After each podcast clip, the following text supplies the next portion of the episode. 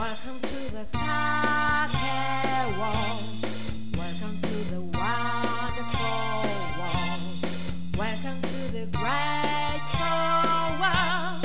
Welcome to the sake world.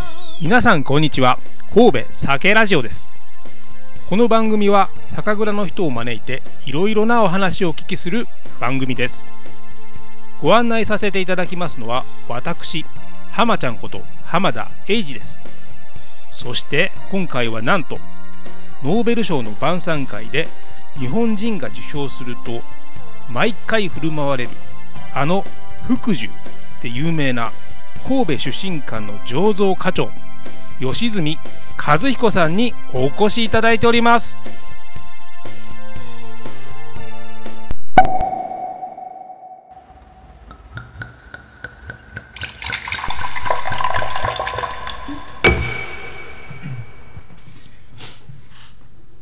吉住さんこんにちはあこんにちは。はじめましてあの醸造部の吉住と申します。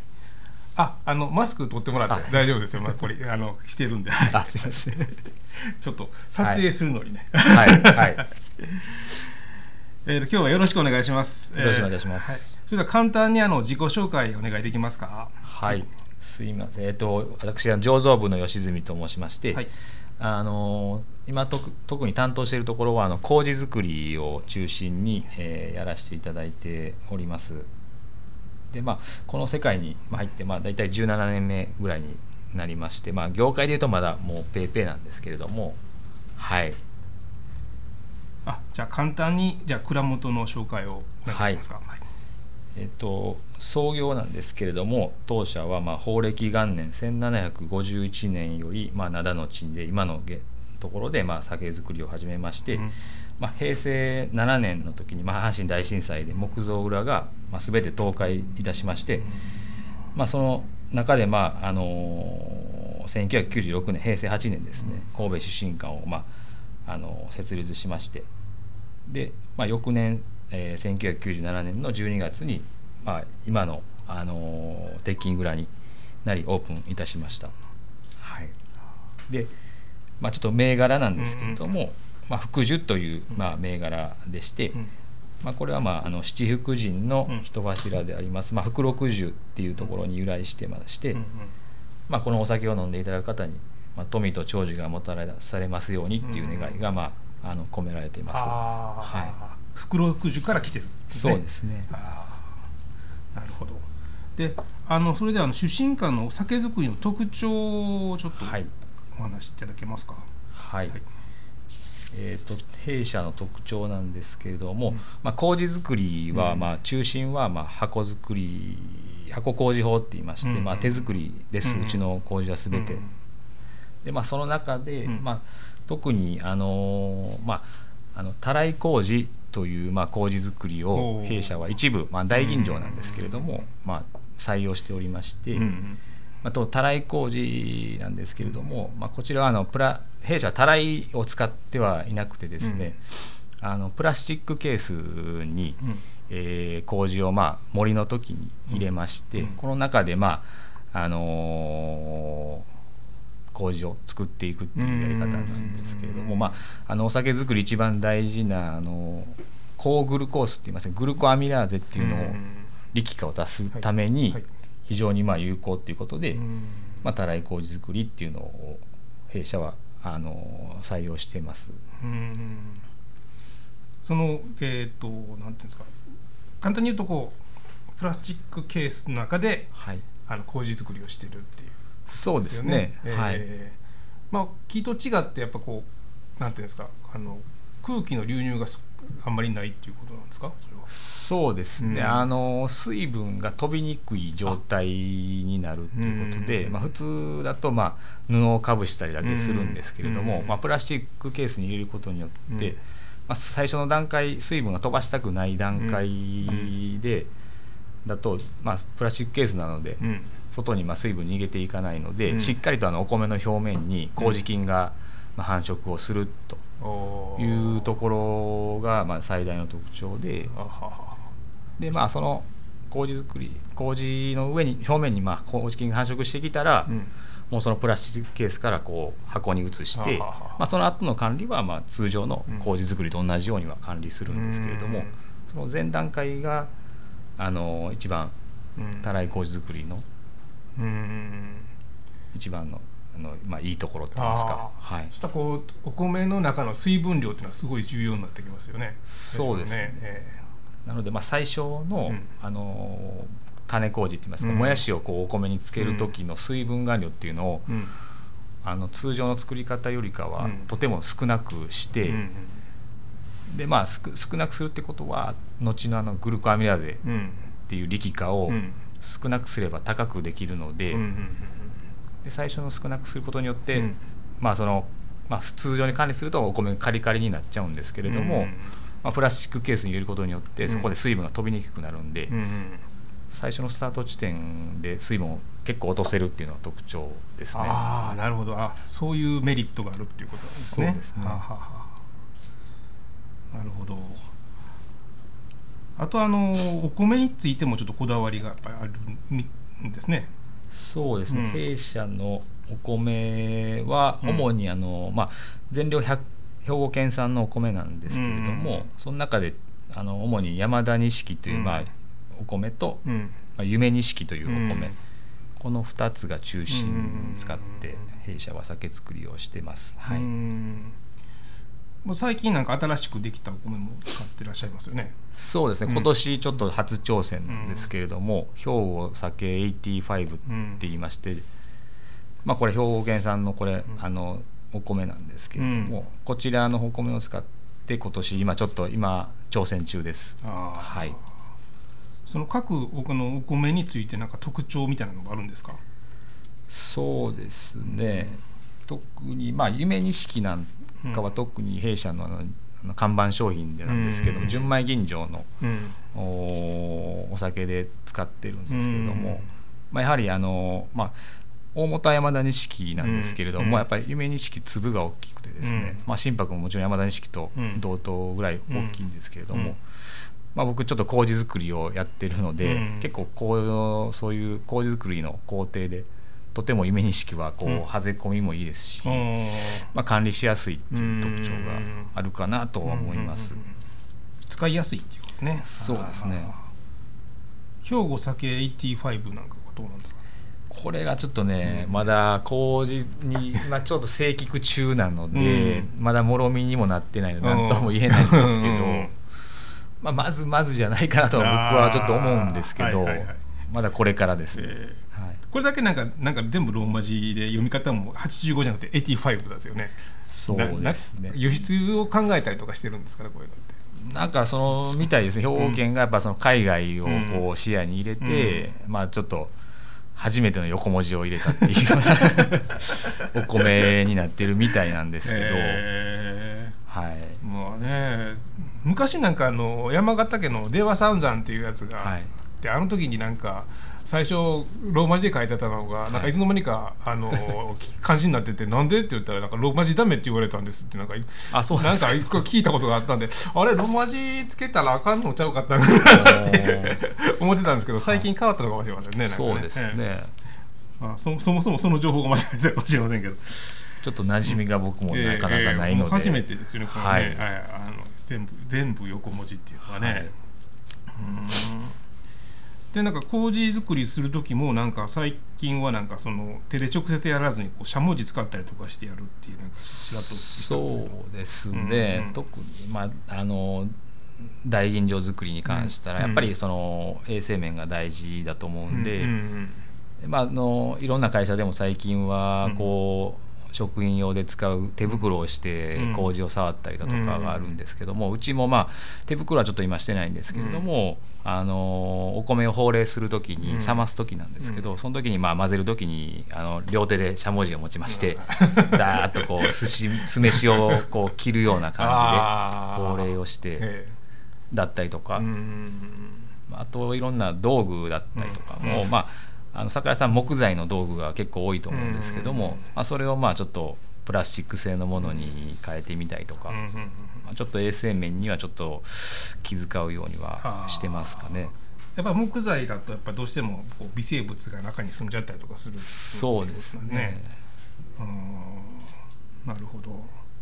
でまあおその蔵の特徴としてはやっぱりそういうのを生かしたこう雑味のない綺麗なお酒をこう目指すっていうそうですね。うん。基本的にはもう綺麗なお酒で、まあ、飲みやすいっていうのを、まあ、うん。弊社は目指していますね、はい。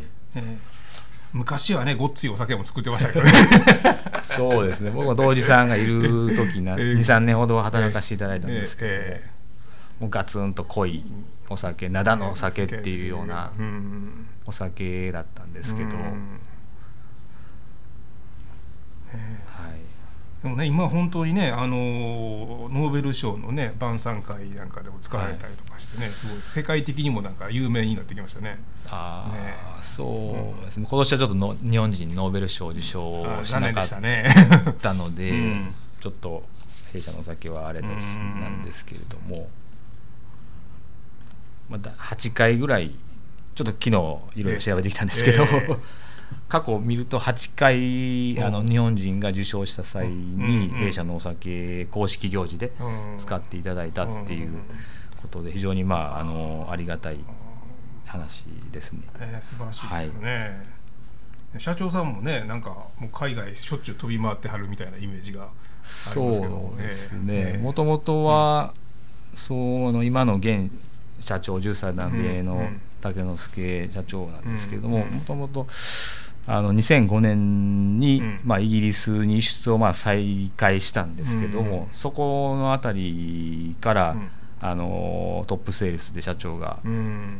海外の方に行きましてもともとノーベル賞でこう使っていただくっていうようなきっかけが、まあ、そもそもそういう、まあ、社長がそのトップセールスで行っていた頃に、うん。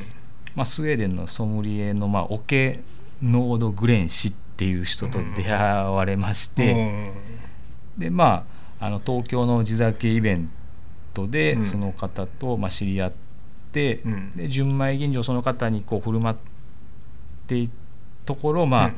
その方がちょっと気に入っていただいて、う。んでまあもともとなんかスウェーデンっていうのはうん。まあ魚介を多く食べる国らしくてですね。で、まあ、日本食のレストランもたくさんあるっていうことで、うん。そういうこう受け入れられる土地柄だったっていうことがあったっていうのもきっかけで、うん。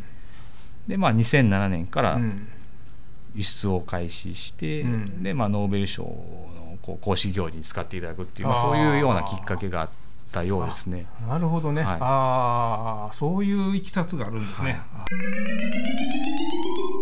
戸酒ラジ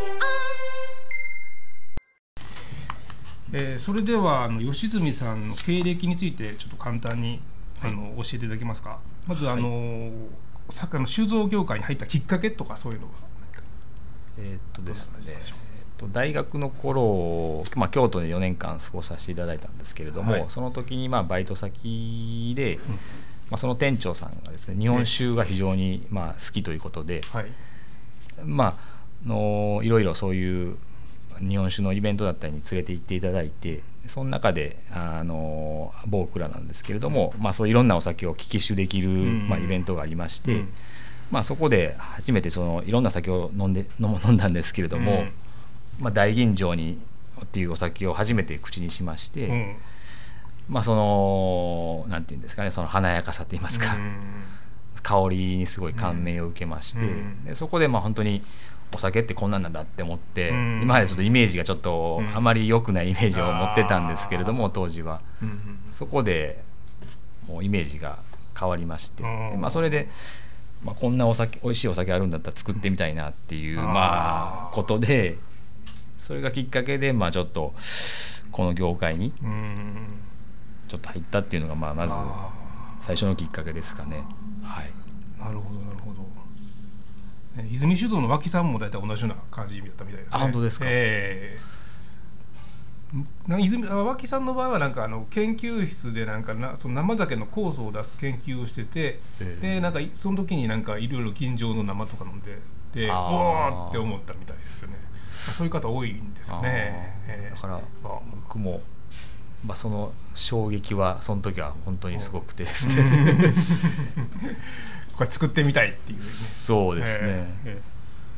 そしたらそれで、えー、と就職活動の時にまああの酒造メーカーっていうのをまあ選ばれたっていうことですね。そうですね、ええ当時はなんかもう本当に就職の氷河期だったんでうん。言われてた時代だったんで、本当にまあなかったんですけれども、うん。まあ、その中でちょっと、まあ、そのお酒に興味持ったっていうことで、うんうん。まあ、京都にはいたんですけども、うん。地元があの兵庫県なんで、うんやっぱその一大しなんていうんですかね日本のこう、うん。ね酒屋 酒酒造地でやりたいなっていうのがあったんでうん灘をちょっと選んで、うん。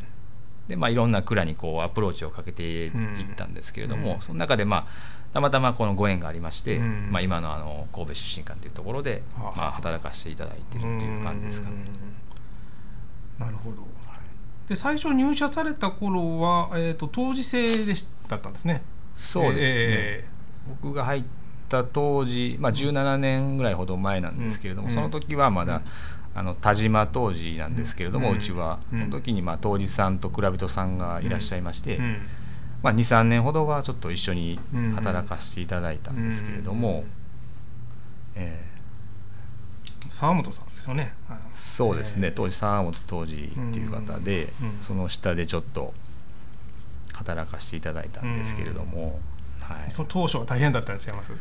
そうですね。まずねいろんなその、まあ、当時た霞の方から来られたんで、うんまず言葉がやっぱり、うん。あのなかなかその鉛って言いますか方言があったんで、ねそれをまずちょっと理解することにちょっと非常に苦労してで、まあ、そういうところもありましたし、まあ、本当に職人気質だったんで、うん本当にもう見て覚えろっていうような方針だったんで、うんもう後ろにずっとついてたんですけれども。うんまあ、なかなかちょっと、あのー大変でした。大変でしたって言いますか。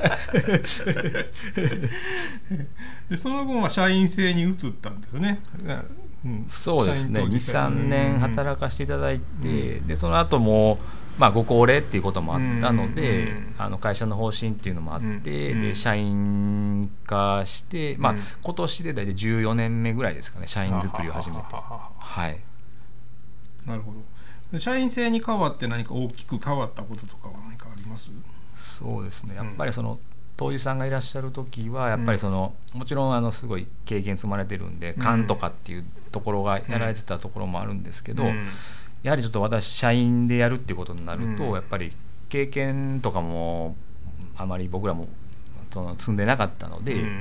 やはりやっぱ勘っていうのもちょっとなかなかうん。なかったっていうのがあって、まあいろいろそのデータって言いますか、そういうのをもう集めていって、うん。まあ、その作業ごとにそのメモを取ったりとかして、そのデータを蓄積してまああのそういったところを重要視してっていうところが、社員化して変わったところですかね。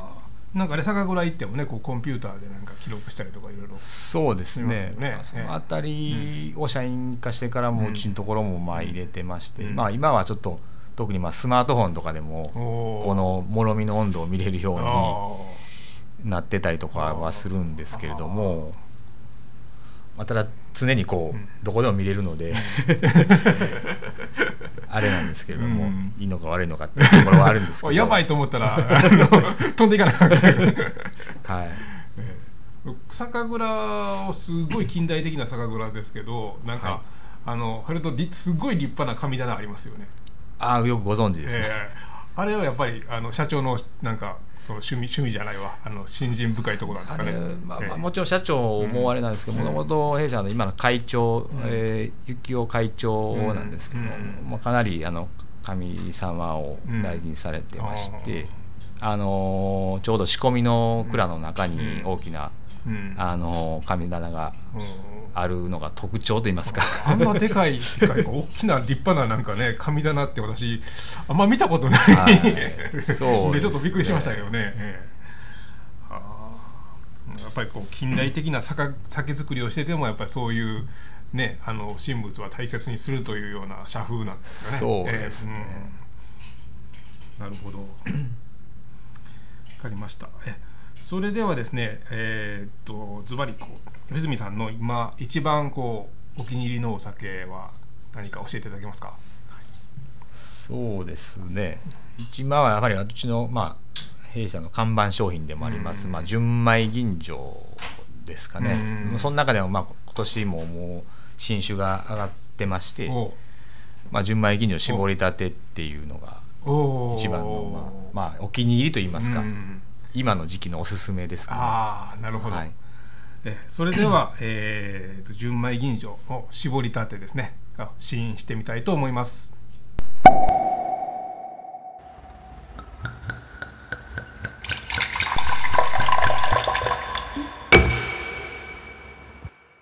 それではエア乾杯。はい。ああ香りすごいこう豊かな香りですね。そうですね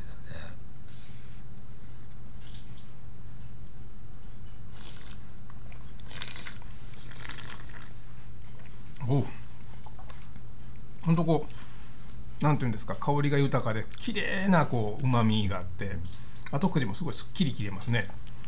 そうですね、まあ、新酒なんですけど、うん。まあ、うちの酒って結構絞りって直後長くこう飲みやすいって結構言われてまして、昔はもう新酒っぽいガツンとしたお酒だったんですけど、うん。最近はそういう作りをしてますんで、うん。比較的こうしょもう出だしから飲みやすいっていうのが特徴ですかね。酵母なんかもやっぱ工夫してるんですか？酵母はやはりその純米吟醸の場合は、あの香り系うん。ですかね、うん。教会の8号18っていう香り系を中心に、まあ、吟醸系はもううん作ってるので、うん。特にまあ香りはうんこだわってるって言いますか、うんまあ、出しすぎるとちょっとあの邪魔しちゃうんで、うん。高すぎずって言いますか、うん。度数もそんなにね上げずに。そうですね。うん。ほんとすっきりしてね、うん、いい香り、味わいですね。ありがとうございます、ええ。これからこうこういうやっぱり綺麗なお酒をずっとこうつづ作り続けていく感じなんですかね。そうですね、うん。ちょっと今のところ 今のところって言いますか、うん。まあ、方針としてはもうもうこう飲みやすい綺麗なお酒っていうところをうん。がまあずっとうん。作っていくような感じだとは思います、うん。まあ一時ねヤムハイとか木本とかも作ってましたもんね。そうですね、うん。まあ、少量だけはもう作今年はもう木本はうん。作るんですけれども、うん。本当に少量だけですね、もうじゃあこうスカスカッとこう綺麗なお酒にこう特化していって。そうですね、ええええ。まあ木本もやってるんですけど、うん。木本も比較的やっぱりこういう傾向で、うん。まあその複雑な味わいはあるんですけど、やうん。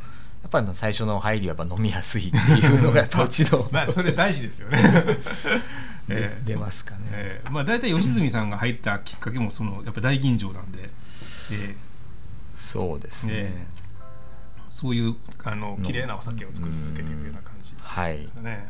えーいやでも本当にね一つのことに特化してあのやっていくっていうのもね素晴らしいと思います。あえーね、それを極めていくっていうね、えー感じですよね。ーそうですね、ええ。これからもまあ頑張っていきたいと思います。はい、ありがとうございます。はい、今日は本当にあのりがとうございます。吉住さんありがとうございました。こちらこそありがとうございました。またあのいいお酒を期待してますので、はい、よろしくお願いします。こちらこそよろしくお願いいたします。ありがとうございました。神戸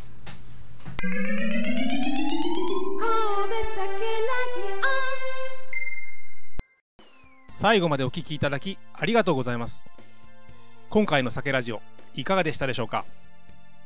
私的には当時制から社員制に変わったところやたらい工事の話。とっても興味深かったですね。出身館これからもますます期待できそうですね。さて次回は灘で唯一パック酒を作っていない大手の酒蔵天日酒造の白樫さんにお越しいただく予定ですので皆さん楽しみにしていてくださいね。さてこの番組は皆様のご意見ご要望なども反映していきたいと思っています。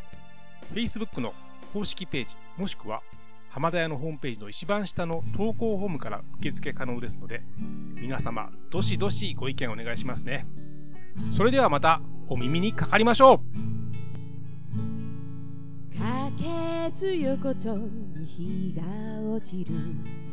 子犬がどこかで泣いている。狭い路地にはポリバケツ派手な看板グラスの音。ここじゃ浮世に疲れたやつらも子犬のようにはしゃいでいる不思議なところさ。かけす横丁に日が落ちる。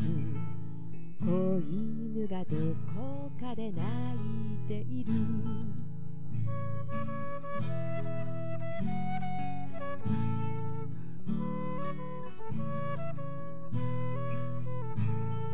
赤いのれんをくぐったら年季の入ったカウンター。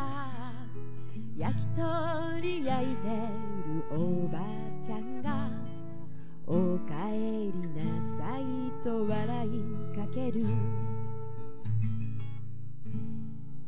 油に汚れた。赤いちょうちんじさんおばさんお隣さんたわいもない話。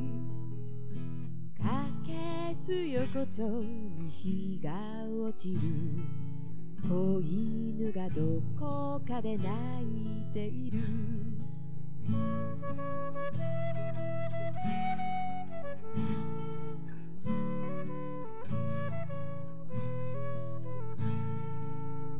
街の明かりが灯ったらにぎわい求める人の胸狭い路地に今日もまた疲れた大人がやってくる。派手な化粧のママさ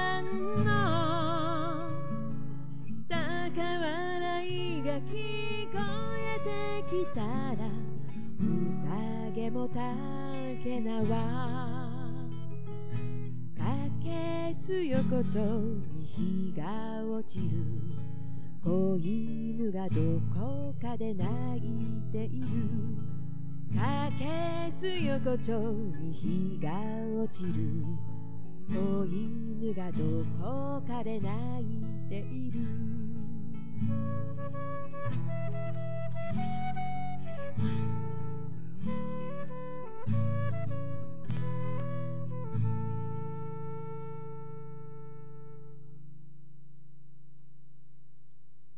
う